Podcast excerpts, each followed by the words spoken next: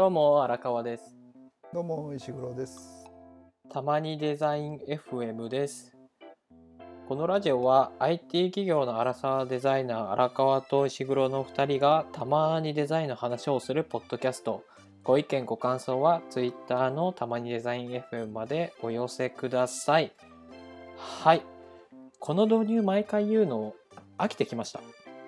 もう言わなくてもいいんじゃないですか。言わなくてもいいかな。いい気がしますよ。ちょっと長いですよ。いや、俺は言い続ける。頑張ってください。はい。はい。最近やっぱずっとネットフリックス見ちゃうんですよ。外にも行けあないし。ネットフリックス？そうなんですよ。うんうんうんうん。石黒くんネットフリックス好きだね。そうなんですよ。こんなに見るのかみたいな自分で思ってますね。あれ知ってます？ククワクワイクワイクワイ知ってる知ってる。見たことあります？なんかアメリカ編だけ見たことあるかな？あれだよね。あの各方面のスペシャリストのゲイ5人衆がその困っている人をトータルコーディネートして救うみたいななんかそういうドラマだよね。そうですそうです。いやそれにもうハマっちゃってるんですよ今。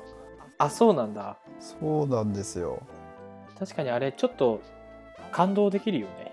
そうなんですよね。まず感動できて最高ですし、い今今の感想すごい軽いねまず感動できて最高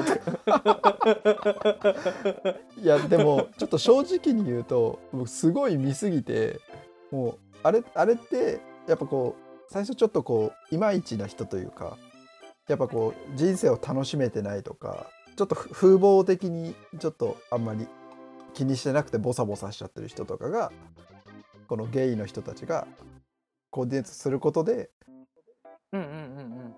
心も体もちょっと生まれ変わって第一歩を踏み出しますみたいなこうストーリーじゃないですか。うんうんうんうん。うんそうだね。新しい人生のねあの一歩をね背中を押すみたいな感じだよね。でも最初の方はあこれすごい面白いなみたいなの思ってたんですよね。やっぱこう。うんうんうん。こうゲイたちにやっぱ心をみんな開かないけど そのゲイの人たちのこのコミュニケーションによって人格は否定しないけどいけないところはダメよって言いつつ共感してモチベートしてみたいなのでうんうんうん。学ぶとこ多いなーってずっと見てたんですけどさすがに2 3 0個見るとちょっとだけ、うん。ちょっと飽き 飽きてきたというか。ああ飽きてきたの？いやさっきみたいなちょっとそうなんだなんだろう、うん、感想みたいになっちゃいましたね。ちょっと最初の頃の熱量がちょっとさ冷めてきちゃうあ冷めてきちゃった。おすすめしといてこんなこと言うの頭おかしいですね。いやいやいやいやいやそんなことないそんなことない。俺も最近クワイ見てなかったから、なんかちょっと見ようかなって思ったけど。もう本当にコミュニケーションとかで悩んでるなんかリーダーとかうん。マネージャーは見た方がいいですねこれは。あ本当に。見た方がいいですね。なんか俺もなんかちらって見たことあるけどあのやっぱりゲイのあの5人の方々がやっぱりそれぞれね生きてきた人生の中でやっぱりいろいろあったんだなみたいななんか背景がこういろんなところからこうほとばしってるからなんかそういうところでも何かこうグッとくるものがあるよね。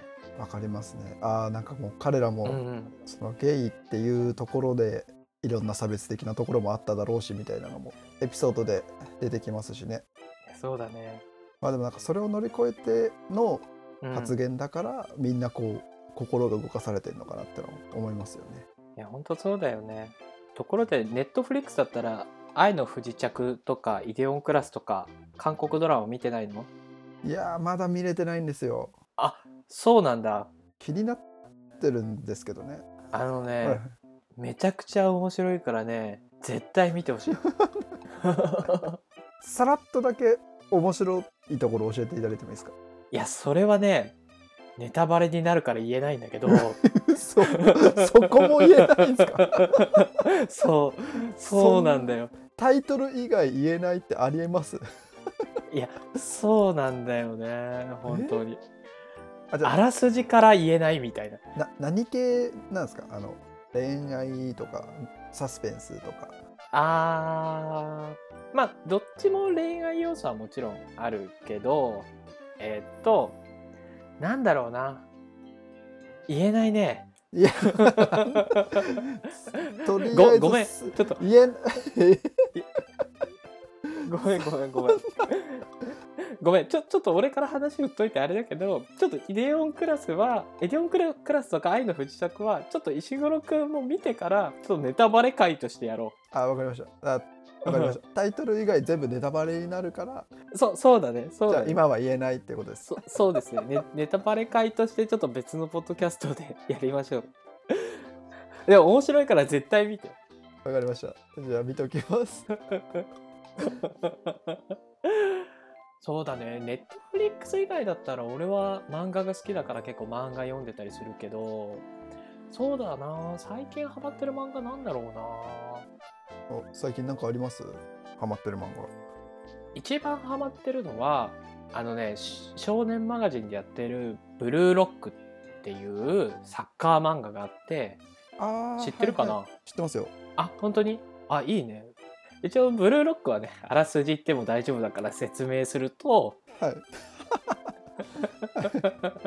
ワールドカップの日本代表の中でその新たなこうストライカーとなる選手を育成するために全国の高校生が一つの施設に集められるっていうところから始まるんですよね。はいはい。でその施設の名前をブルーロックって言ってそのブルーロックの中に集まった高校生たちが、まあ、いくつもの試練を乗り越えながらストライカーとして開花していくというサッカー漫画なんだけど今までなんていうかそそんな展開のサッカー漫画なかったし一つ一つの試練が新しいし何よりも主人公とかライバルキャラとかいろんなキャラクターがそのストライカーとして開花するために自分のエゴに素直に向き合って正直になっていくみたいなところが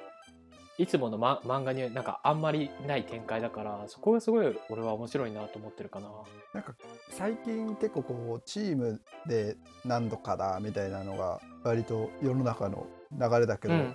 この漫画は逆ですよね。もう個人のエゴイズムをこうどう駆り立てて出していくんだみたいな。そこも面白いですよね。いやほんとそうだよね。俺のためにみんな動けみたいなね。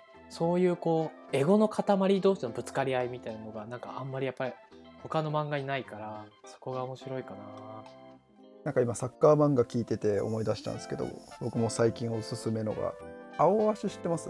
うん知ってる。お俺もあの青足最新話まで読んでる じゃあ青足の作者の人が最近あの料理の漫画始めてるの知ってます？え知らない。お。そうなんだ。ぜひ読んでみてください。フェルマーの料理っていう漫画なんですけどなんかその主人公はうん。数学者を目指して数学オリンピックとかをすごい目指してたんですけどうんうんまあ挫折しちゃってうんうんでまあなんか奨学金とかも打ち切られちゃってうんうん。でたまたまその学食のバイトでうん。こう稼いでてうん。で学食に食べに来たそのなんか天才シェフみたいな人と出会ってでそこから物語が始まっていくみたいな、料理となんか数学のこの掛け合わせみたいなのをあの青足の人のあの雰囲気で書いてて結構面白いんですよ。ちょっとぜひ読んでみてください。面白そうなんか展開が読めないねあそうなんですよ。本当に展開が読めない分量をきちんと守るぐらいしか 数学者にできないんじゃないのかって思ってるからどういう展開になるのかが全然読めないなあとはあれなんじゃないですか。味の計算ってよく言うじゃないですか。足し算引き算みたいな。はいはいはいはいこの味を足せばとか。いやもう今適当にちょっと喋ってるんですけど。それ数値化できるってこと？あでもうまみ成分とかなんかそういうのあったりするよね。あそそううそういうそう。成分の分量とかを足したり引いたりするってことなのかな？とかあとは温度とかの掛け合わせとか。確かにああなるほどね。料理を紐解くと結構その数学チックなところはあるなっていう。あなるほどなるほど。確かにいろんなところに数学があるのか。そうですそうですなるほど今ね結構今後にこう期待してるんですよそれ漫画で。なるほどね。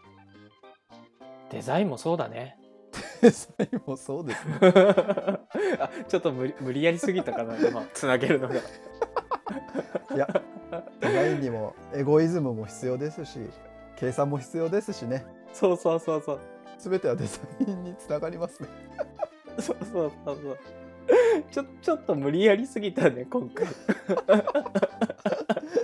いや荒川さんがあと10秒言わなかったら僕言ってましたね。あ言ってた。あ多分言ってました。やっぱりあよかったよかった。